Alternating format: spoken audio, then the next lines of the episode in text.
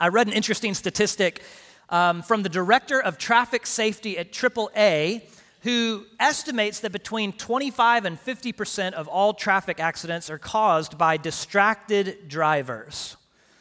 Distracted driving is the number one cause of traffic accidents. People get distracted on the road for all kinds of reasons. They're driving and uh, their focus is taken off of the road because there's kids trying to crawl over the back seat, and so they turn and push those kids back into their high chair, or, or maybe they're texting and driving, or, or maybe there's a wreck on the side of the road and they're looking over there. We call that rubbernecking, right? They're leaning over to see what's happening, or, or maybe you've uh, seen the, the woman who's a little late to, to, to work on Monday and she's doing her makeup in the mirror while she's driving, or maybe you've seen the preacher who's trying to finish that sermon and he's writing his sermon notes on his on the driving wheel uh, as he, he goes down the road, but distracted driving is a problem. The reality is, churches can get distracted as well. God has called the church to have a clear mission, a clear focus, and oftentimes churches are driving towards that focus when they take their eyes off the road, so to speak. And they get distracted by other things. They begin to focus on other purposes. And that's a very easy thing to do. It's very easy to get distracted from what the church should actually be all about. And so sometimes uh, we think that the, the church, we slip into this mindset of thinking that it's an entertainment venue whose primary job it is to please an audience. Or we think about the church like a secular business where the bottom line is the numbers and numerical growth. Or we think that the church is a social group whose primary aim is to, to meet all the needs of the people who are in the group. We get distracted from what God has called the church to be and to do. Church, God has given the church of the Lord Jesus a very clear and singular focus, and that is to make much of Jesus here and to the ends of the earth and to help people know Jesus and grow in their relationship with Him. Amen? And so we've been talking the last couple of weeks about making sure that Jesus is our focus, that we don't get distracted from Him. And that's what Colossians chapter 1 is, is all about. Paul is holding Jesus up for us and showing us who Jesus is and making sure that Jesus has first place in our life. And so, where we've come the last couple of weeks in chapter 1, verses 15 through 17, the Apostle Paul talks about uh, Jesus as Lord of creation. He says he has first place over the entire earth because all things were made through him, all things were made for him, and everything is sustained by him. And then last Sunday, we looked at Colossians chapter 1, verses 18 through 20, where Paul says, Not only is Jesus Lord over creation, he's also Lord over the church, God's recreated people. And he's Lord of the, the church. He should have first place in the church. He should be the focus of the church. Why? Because of his resurrection, because of his deity, and because of his saving work. And that's what Paul is focusing on in verses 18 through 20. So when you come to verse 20, which is where we ended last week, verse 20 is about the saving work of Christ. Paul ends that verse by saying that God is reconciling all things to himself by making peace through his blood shed on the cross. Now, verses 21 through 23 is an expansion of, of verse 20. Verse 20, Paul says, Jesus is Lord of the church because of his work on the cross. Verses 21 through 23, Paul is now going to explain more about the work of Jesus on the cross. And so we're going to talk about that this morning. We're going to talk about what it means for Jesus not only to be Lord of creation and Lord of the church, but what it means for Jesus to be Lord of the cross. I want to just reflect uh, this morning on what the cross of Jesus accomplishes. Okay? And that's what we're going to see in verses 21 through 23. You know, the Christian life really begins with an understanding that the good news of God's grace is not about what we accomplish for God, but what God has accomplished for us in Christ. Amen? That means that the gospel is not about what we do for Jesus, it's about what Jesus has done for us on the cross. And that's what verses 21 through 23 are all about. It's what Jesus has done for us on the cross, what the work of Christ on the cross uh, accomplishes. So let's look together at Colossians chapter 1, and I'm going to begin reading in verse 21. Paul says, Once you were, notice the, the tense of the language there, you were, that, that is, this is something that describes you in the past. You were alienated and hostile in your minds, and that was expressed in your evil actions. But now, verse 21 is about the past, verse, 20, verse 22 is about the present. But now, he has reconciled you by his physical body through his death. Now he's going to shift to the future. In order to present you holy, faultless, and blameless before him. If indeed you remain grounded and steadfast in the faith and are not shifted away from the hope of the gospel that you heard. This gospel has been proclaimed in all creation under heaven, and I, Paul, have become a servant of it. So I want you to notice this morning three things that the cross of Jesus accomplishes. And here's the first one. We see it in verse 21. Paul tells us that through the cross, enemies become friends. Through the cross, enemies become friends. Now, verse 21 is describing who we were before we knew Christ. He uses the past tense in verse 20, 21, and he describes us in three ways. He says, Once you were alienated, hostile in your minds, and engaged in evil deeds or evil actions. So notice the triad that he uses there. We were alienated, we were hostile, and we, we were evil. This is who we were. This was our condition before knowing Christ. And it's not a good condition, is it? These are not ways that you want to be described alienated, hostile, evil. But Paul says, before you came to know Jesus, this is who you were. Now, to be alienated simply means to be estranged. It means to be separated from, from God. It means to be far from God. We, we've got Thanksgiving coming up in about a month. And some of you have been at a, an awkward Thanksgiving meal when an estranged family member shows back up, right? That, the crazy uncle or whatever. It's always awkward. Why? Because they're distant, they're, they're estranged. Paul says, before you knew Jesus, you were distant from God. You were estranged from God. You were far from God. And then he says, not, not only were you alienated, you were hostile in your mind. That means to be opposed to God. Even in the way that we think, even in our thinking, we choose our way and not God's way. We are opposed to God. We are opposed to His character. We are opposed to His way and will we are hostile to him. Even our thinking is fractured by our sin. We are hostile in mind. And then the third way that he describes us, he says, you, you are engaged in evil actions. And evil actions really describes the result of the first two things. Because we're alienated, because we're hostile in mind, we, we live that out. We act that out in ways that express exactly how far from God we really are. Alienated, hostile, evil. Now, those three terms really describe a vicious cycle, don't they? Right? The more that we are alienated from God, the more we will be hostile in our mind. The more we're hostile in our mind, the more we'll be engaged in evil actions. The more we're engaged in evil actions, guess what? The more we'll be alienated from God. And it's a vicious cycle that continues on and on. And this is who we are when we don't know Jesus as Lord and Savior. We are caught, we are trapped in this vicious cycle of sin, of alienation and hostility and, and of evil. It's a vicious cycle until someone can step in and break the cycle. I, I used to pastor a small church outside of Paris, Texas. Um, called, it was in Direct. Has anybody heard of Direct, Texas? That was the, the town I, I pastored in. Um, they, they, said that they got their name because uh, it was a place where you could go directly across the Red River back in the day to get your alcohol. And you just go direct across the Red River up to Oklahoma, get your alcohol, and bring it back to Direct, Texas. Direct, Texas, there are more cows than, than people. And I remember driving along the road one time and seeing a cow that was stuck in, it was stuck in barbed wire. And the more it tried to, to get out of that barbed wire, the more it got stuck. And I thought, well, what, that's, that's a vivid picture of what happens in our sin. We, we are trapped in our sin, and sometimes the more we're trying to, to get out of it, the more we get stuck into it. And that is exactly what Paul is saying about us. He's delivering a hard truth. He's saying we are born as enemies of God. You say, Pastor, that's harsh. An enemy of God? Really? I was born as an enemy of God? I mean, we don't like to think about ourselves that way, right? But that's actually, actually the language Paul uses. He says, You are hostile.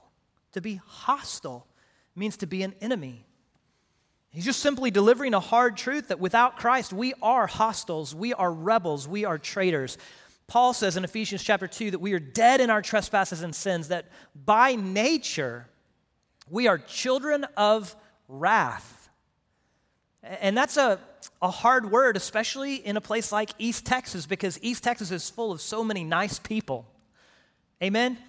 Like, this is a friendly place. They're just nice, friendly, up, upright, moral kind of people. And so it's easy to kind of slip into thinking that we're basically by nature good. But Paul says by nature we're basically bad, that we are evil, alienated, hostile. Jeffrey Davis, who, who's the pastor of our Marshall campus pastor, we, we were talking about this text this week, and he said, You know, there is no spiritual Switzerland. Think about that. There's no, no neutral, there's no spiritual Switzerland. Even a moral person without Christ is an enemy of God. And that's bad news. But there's some good news. I want you to see where Paul goes with this. In verse 21, he says, This is who you were in the past prior to Christ. You were an enemy. But look at the contrast, the st- strong contrast in verse 22. Circle or underline, put a star by this or an asterisk. Notice this, but now. Aren't you thankful for the but nows of the, of the Bible? I'm thankful. This is who you were, but now. This is how you thought, but now. This is how you acted, but now. This was your status, but now. This is what God did. You were alienated and you were hostile and you were evil, but God stepped into that vicious cycle and did something about it.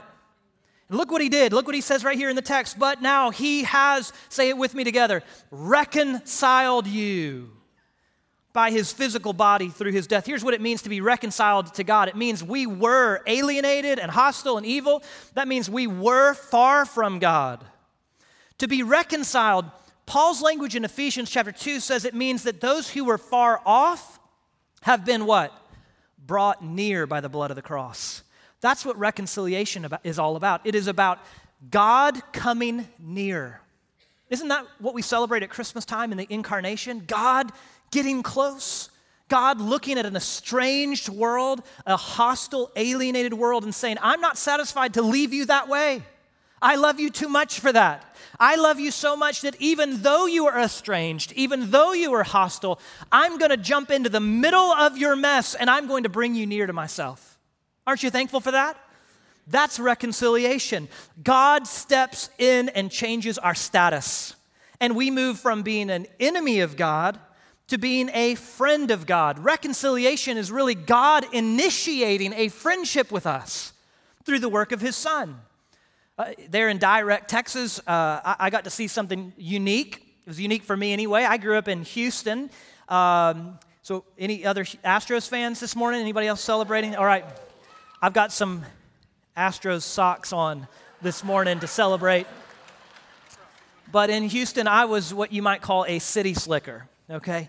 Not lots of horses and stuff like that where I grew up, but in direct Texas, they've got lots of cows, they've got lots of horses, and I had the chance to watch a horse get broken for the first time. And that's an amazing thing to watch because that horse is mean. It is ornery. It doesn't want anyone to be around it and yet someone is willing to step into that pen and initiate a relationship with that horse. And it's a beautiful thing to see that horse be transformed from something that is hostile to something that is usable, from an enemy to a friend.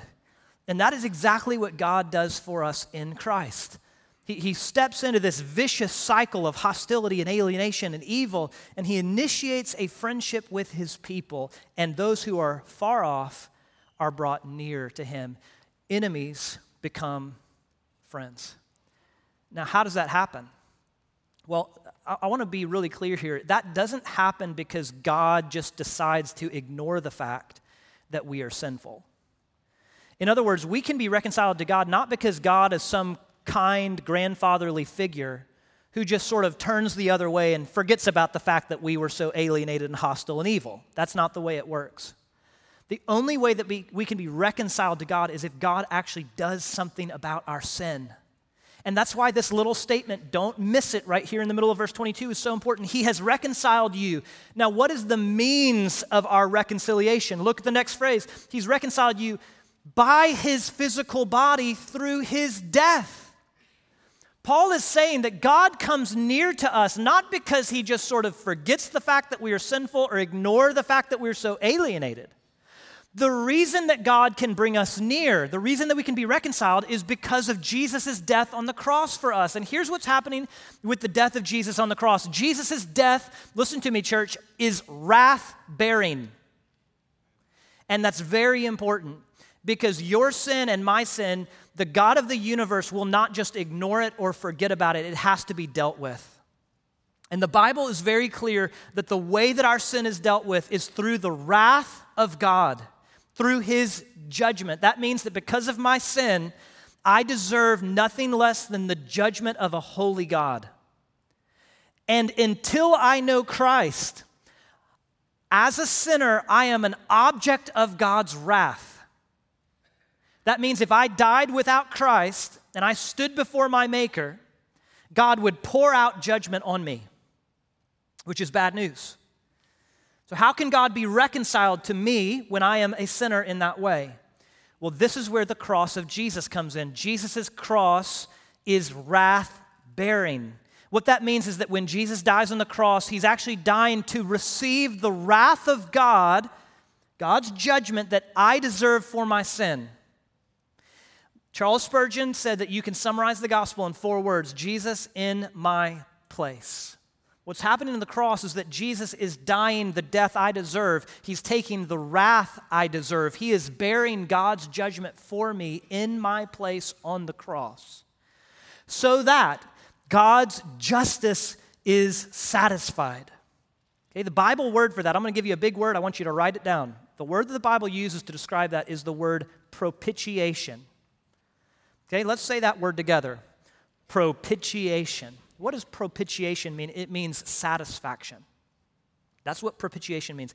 It means that God the Father looked at the death of God the Son and his justice was satisfied because Jesus bore the wrath of God for us in our place. And it is because Jesus took all of God's judgment that, folks, there's no more judgment left for you. And if there's no more judgment left for you, that means you don't have to be an enemy of God anymore. You can be a friend of God. Right? Romans chapter 8 and verse 1 there's therefore now no condemnation for those who are in Christ. Right? We sing it in that song uh, when we say, No condemnation now I dread. Jesus and, and all in him is mine. Alive in him, my living head, and clothed in righteousness divine. So bold I approach the eternal throne and claim the crown in Christ as my own. Paul is saying the good news of the gospel is that you are reconciled to God, but it happens by the death of Jesus. Jesus satisfied the justice of God for you by drinking that cup of condemnation to the very last drop, which means if the cup has been taken care of by Jesus, there's nothing left for you to drink. All the condemnation is gone, and you can be a friend of God. And by the way, not only does, does uh, the Bible talk about propitiation, can I give you one more theological term that's really good? No, I can't? Yes? Okay, thank you. All right. Expiation. Have you ever heard that one? Expiation. Expiation means that God not only forgives our sin, He takes it away. And that's really good news. There's a picture of this in the Old Testament with the idea of the scapegoat. You remember the Old Testament priest would put his hands on the head of a goat and pronounce judgment on that goat, and the goat would go outside the camp. And it was a vivid picture of what God does with our sin that when you come to know Jesus, not only is your sin forgiven, but it's taken from you. I'm so thankful for that. I'm, I'm thankful not only that I have forgiveness, but also cleansing not only propitiation, God's justice is satisfied, but expiation. God takes my sin far from me. And I can be a friend of God. Now, that's the first thing that the cross of Jesus accomplishes. Here's the second thing through the cross, Paul tells us, the guilty can become blameless. The guilty can become blameless. Now, verse 21, Paul says, This is who you were. You were alienated, hostile, evil, right? Guilty. But now in Christ, God's reconciled you to himself through his death on the cross. But then notice the last phrase of verse 22, and he, he does this in order to present you. Notice a, a second triad, right? You were alienated, hostile, evil. Now he gives us a second set of three.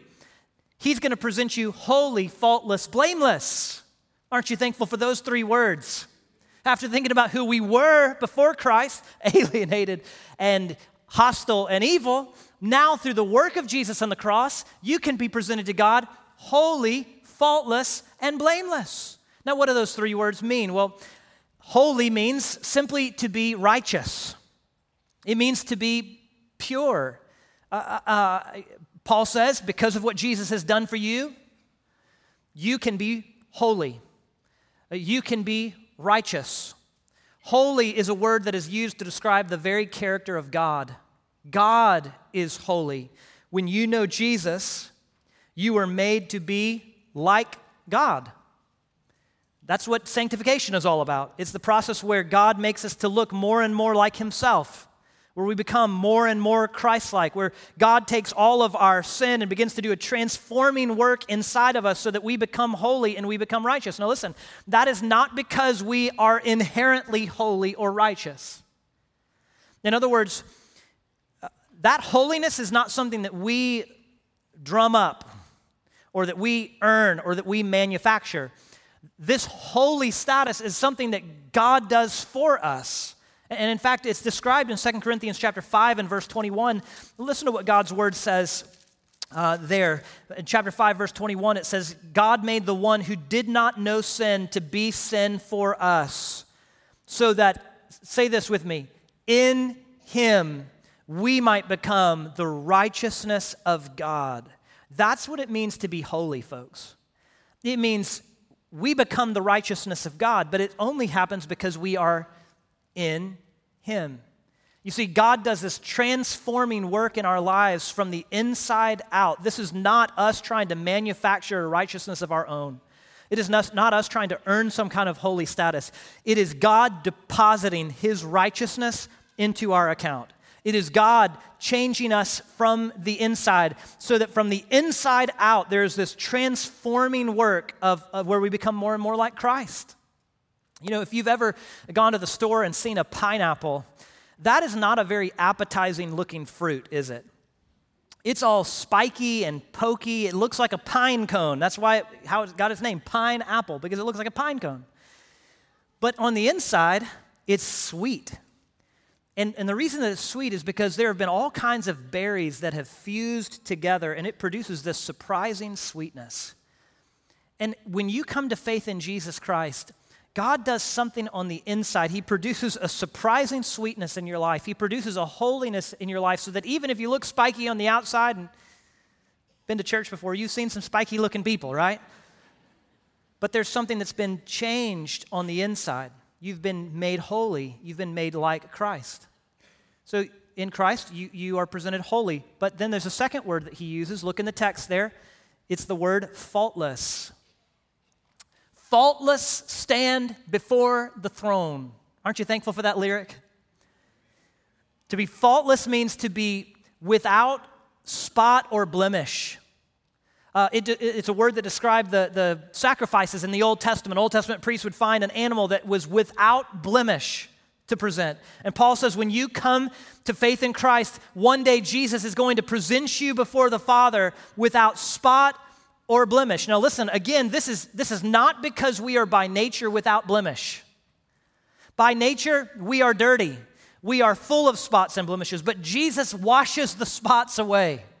He, he washes the filth away. Our slate gets wiped clean. And so, what God does, in the words of C.S. Lewis, is He doesn't just make us into nice people, He makes us into new people. And we are faultless before the throne. And then a third word here Paul uses the word blameless. Now, what does it mean to be blameless? It means that no accusation can be leveled against you. Remember, Paul is using the future tense here. He says Jesus is going to present you holy, faultless, blameless. That means on the day of judgment, when you stand before holy God, Even though you and I deserve blame, even though we deserve accusation, Paul is saying, because of the work of Jesus on the cross, no accusation will be leveled against you. You have been pardoned. You move from guilty to being declared not guilty. You, you move from filthy to blameless. You are unable to be accused. And that's good news because the Bible says that Satan is the what? The accuser. Satan loves to point his bony finger in our face and remind us of our guilt and our shame and our sin. What Paul is saying here is that through the work of Jesus on the cross, because he paid for all of our sin, that sin debt has been paid in full. That Satan can no longer point his bony finger at us and say guilty because Jesus says they've been washed by the blood of the Lamb and we are blameless before him. Now, now again, how can that happen? Well, it is, it's not because of anything in us, right? I, there are plenty of things I'm guilty of. There, there are plenty of reasons I could be accused. We aren't blameless because there isn't reason for blame. We're blameless because when you come to Jesus, he gives you his righteousness. Right? That's what 2 Corinthians 5:21 is all about. He takes your sin, he gives you his righteousness. That, when, that means when you know Jesus as Lord and Savior, you're no longer covered in your sin and your shame and your guilt. God takes the righteousness of his son Jesus and covers up your sin and your shame and your guilt in his righteousness which means that one day when you stand before God as judge, He will not see your sin and your guilt. He will see nothing less than the righteousness of His very own Son. That's what it means to be in Christ. It means I am covered in His righteousness. I am hidden in Christ, and I am blameless not because of me, but because of Him. I get His blamelessness. I get his righteousness. The theologians have called this throughout time alien righteousness. My kids like that term because they think of the little green men. But alien righteousness means it is a righteousness that is not ours by nature, it's a righteousness that God gives us. And God clothes us in it.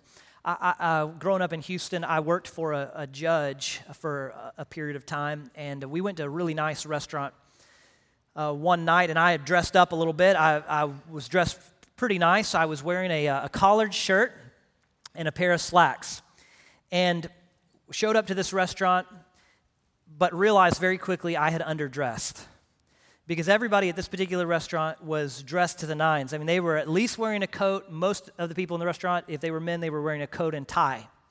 And so I just immediately became self conscious. I realized I have underdressed. Oh no. And in a very discreet way, the person who welcomed us into the restaurant took me aside and said, uh, Sir, we have a dress policy, dress code, but no problem. Uh, we have a coat that you can wear. And so they went around the side. There was a little closet there that had a bunch of coats, and it had like the little emblem of the restaurant on the, on the blazer.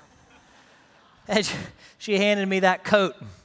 I felt like such an idiot. I just was like, oh my gosh, you know. Um, and I put that coat on, but here's the deal I had not dressed appropriately, I did not have adequate clothing, but a coat was provided that covered, covered up what was inadequate. Now, see, that is, that is what the gospel is about, right? Without Christ, I am clothed in guilt.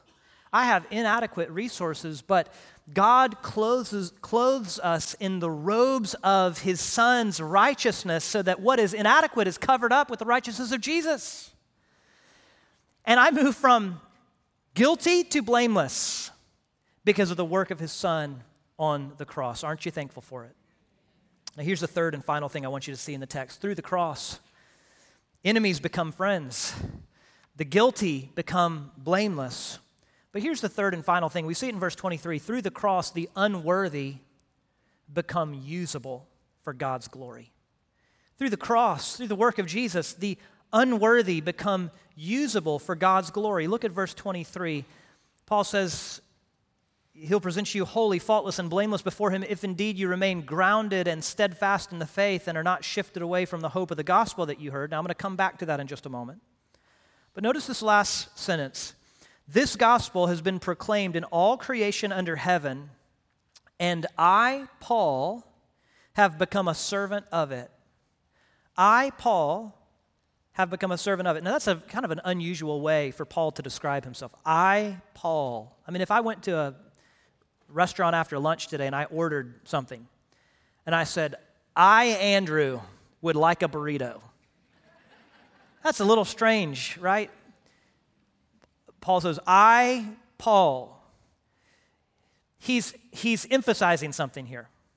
He's saying, I, Paul, have become a servant of the gospel. I think he's wanting us to reflect on how amazing this work of Jesus is. That someone like I, Paul, can become a servant of the gospel. Think about who Paul was a persecutor of the church and prolific at it. Uh, he was a modern day, what would be like a modern day terrorist. He'd arrest Christians, stand by while they were murdered or put into jail. I, Paul. But because of the reconciling work of Jesus on the cross, I, Paul, turns into a servant of the gospel. Isn't that amazing? Someone who is so unworthy can be made usable for God's glory. Folks, that is, that's how God operates. God's in the business of taking unworthy people and making them usable for his glory. He, he can take a Paul, who was a persecutor of the church, and transform him through the work of Jesus and make him usable for God's glory. How about Paul's friend, the runaway slave Onesimus? You remember the, the story of Onesimus? If you don't remember that story, we're going to get to it in a few weeks because when Paul writes this letter to the church at Colossae, he actually sends two letters. He sends the letter to the church at Colossae, and then he sends a letter to an individual in that church by the name of Philemon. And Philemon had a runaway slave named Onesimus. Onesimus runs away and somehow meets Paul, and Paul leads Onesimus to Christ, and he sends him back to his former master, Philemon, with this letter to Philemon. Okay, we're going to talk about that letter here in a couple years, probably by the time we get to it. But, but Onesimus. Now, now, here's what's interesting about Onesimus. And by the way, ladies, if you're pregnant, you're looking for potential baby names, just add that one to the list. Okay, Onesimus. You know what Onesimus means in Greek? It means useless. That's what it means, useless. That's why it's so fascinating to me the language Paul uses in the book of Philemon, because he sends Onesimus, useless, back to Philemon and he says, Receive him back not as a slave, but as a brother, because he has become useful to me. You see, Jesus changed useless into a man who could become useful. That's what God does. Think about all the characters throughout your Bible Abraham, we think about him as a person of faith, but Abraham really was not a great guy. Uh, failed many, many times. He lied, for instance, about his wife. He said that his wife was not his wife, but that she was his sister, because he was afraid that he might lose his life if the king of Egypt thought his wife was his wife. So he denies his relationship with his, the most important human relationship he has in order to save his own skin. And yet, God used Abraham to bring his children into the promised land. How about Joseph? We think often about the end of Joseph's story, but how about the beginning of Joseph's story? Joseph is full of pride. He just loves to kind of throw it in his brother's face that he's the favored son. Ends up in prison, and yet God uses Joseph to save his people in a famine. How about Moses? He murders a man. And yet, God uses Moses to lead his people out of Egypt. How about David, a, shepherd from a small town, commits adultery, murders the husband of the woman with whom he had an affair, and yet God used David to rule over his people, Israel, even at one point called him a man after his own heart. This is what God is in the business of doing, using unworthy, unworthy people to be usable for his glory. Think about all of the unworthy, no name people that God has used throughout history, like the shoe salesman in Chicago. No one knew who he was, and yet a faithful layman led him to faith in Christ. God transformed D.L. Moody's life, and Moody became a, a, a, revival preacher who led thousands to Christ. Or how about the farm boy from rural North Carolina who spoke with a thick accent, and yet God used him to bring the gospel to 215 million people, Billy Graham. God is in the business of using unworthy, unknown people, but God takes unworthy people and makes them usable for his glory. And that's, that's good news, folks, because that means that whoever you are and whatever you've done, God can use you. Amen? God can transform you into something that's an instrument of his glory. Um, my, my, wife has kind of been into this thing over the years. Uh, some of you ladies have seen this on Pinterest uh, pallet art. You know what I'm talking about? Pallet art. It's where you take a pallet, right? Something that most people would just throw away as junk, and you do things to it. You paint it and you do things, you know? And all of a sudden, that thing that would have been thrown in somebody's trash, now it's like your dinner table or something like that, right? And and it's an amazing thing because somebody has a vision, right? My wife can see something that somebody is just going to throw away as somebody's trash, and she's going to totally transform it into something that we're going to use, right? And that's, that's what God is in the business of doing. Looking at people that the world would say useless, unworthy, no purpose, and God says, I can take them and transform them and use them for my glory. Aren't you thankful for that? Now, what is our response to all of that? I mean, that's really good news that we can be friends of God, we can be blameless, we, we can be usable for God's glory? Well, I, I told you I would return to this little statement in verse 23. It's the third set of three that Paul uses in these three verses, right? Alienated, hostile, evil, holy, faultless, blameless. But look in verse 23 if indeed you remain grounded, steadfast in the faith, and are not shifted away from the hope of the gospel that you've heard. Paul's saying this is our response to the truths of the gospel. We should be grounded, steadfast, and unshifting. And to be grounded, that's an architectural term. It refers to a foundation. He's saying, make the gospel the foundation of your life. And then he says, be steadfast. To be steadfast means to be firm or to be sturdy. If you think about the gospel being the foundation, then the house that you build on that foundation, you want that to be a firm, sturdy house. Paul's saying, make the gospel your foundation, but make sure that you're building your house sturdy on the truth of the gospel. And then he says, and, and don't be shifted away from it. That sh- word shifted away means to move from one thing to the other, to be, shift, to, to be shifting. He says, don't be shifting away from the gospel, from this hope. And some people do that. They, they, they're in with Jesus one day and then they're, they're not really interested the next day.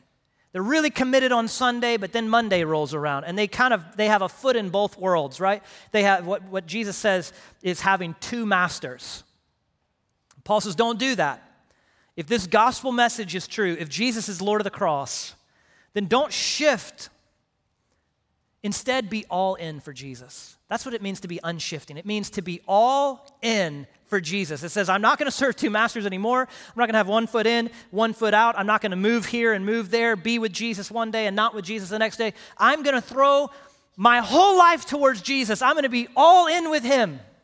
And, folks, that is the response. If you're a follower of Jesus, that is the response to the truth of the gospel that you've heard this morning. If you say, Boy, what a good, good God, what great news, what, what a great gospel that we have, that we can, can be friends of God and we can be blameless and we can be usable for God's glory, how should you respond to it? Be all in for Jesus. Amen?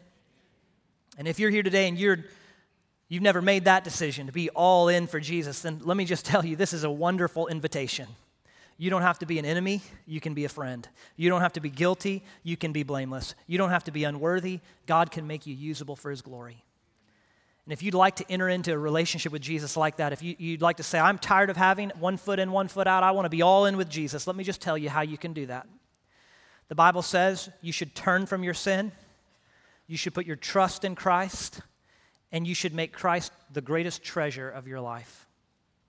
Say, I don't want my way anymore. I'm tired of the alienation. I'm turning to Jesus.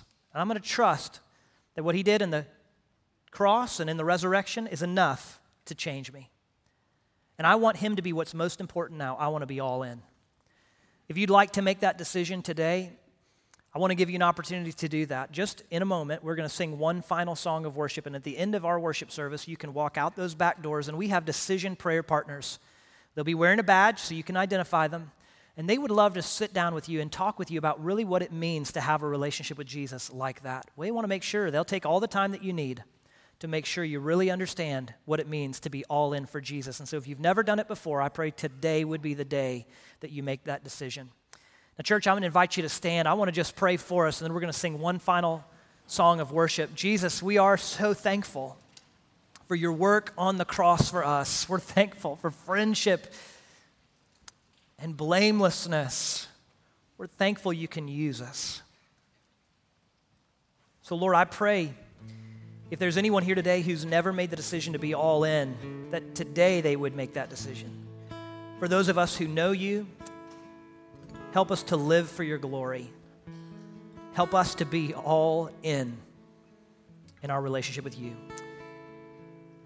And we pray it in Christ's name.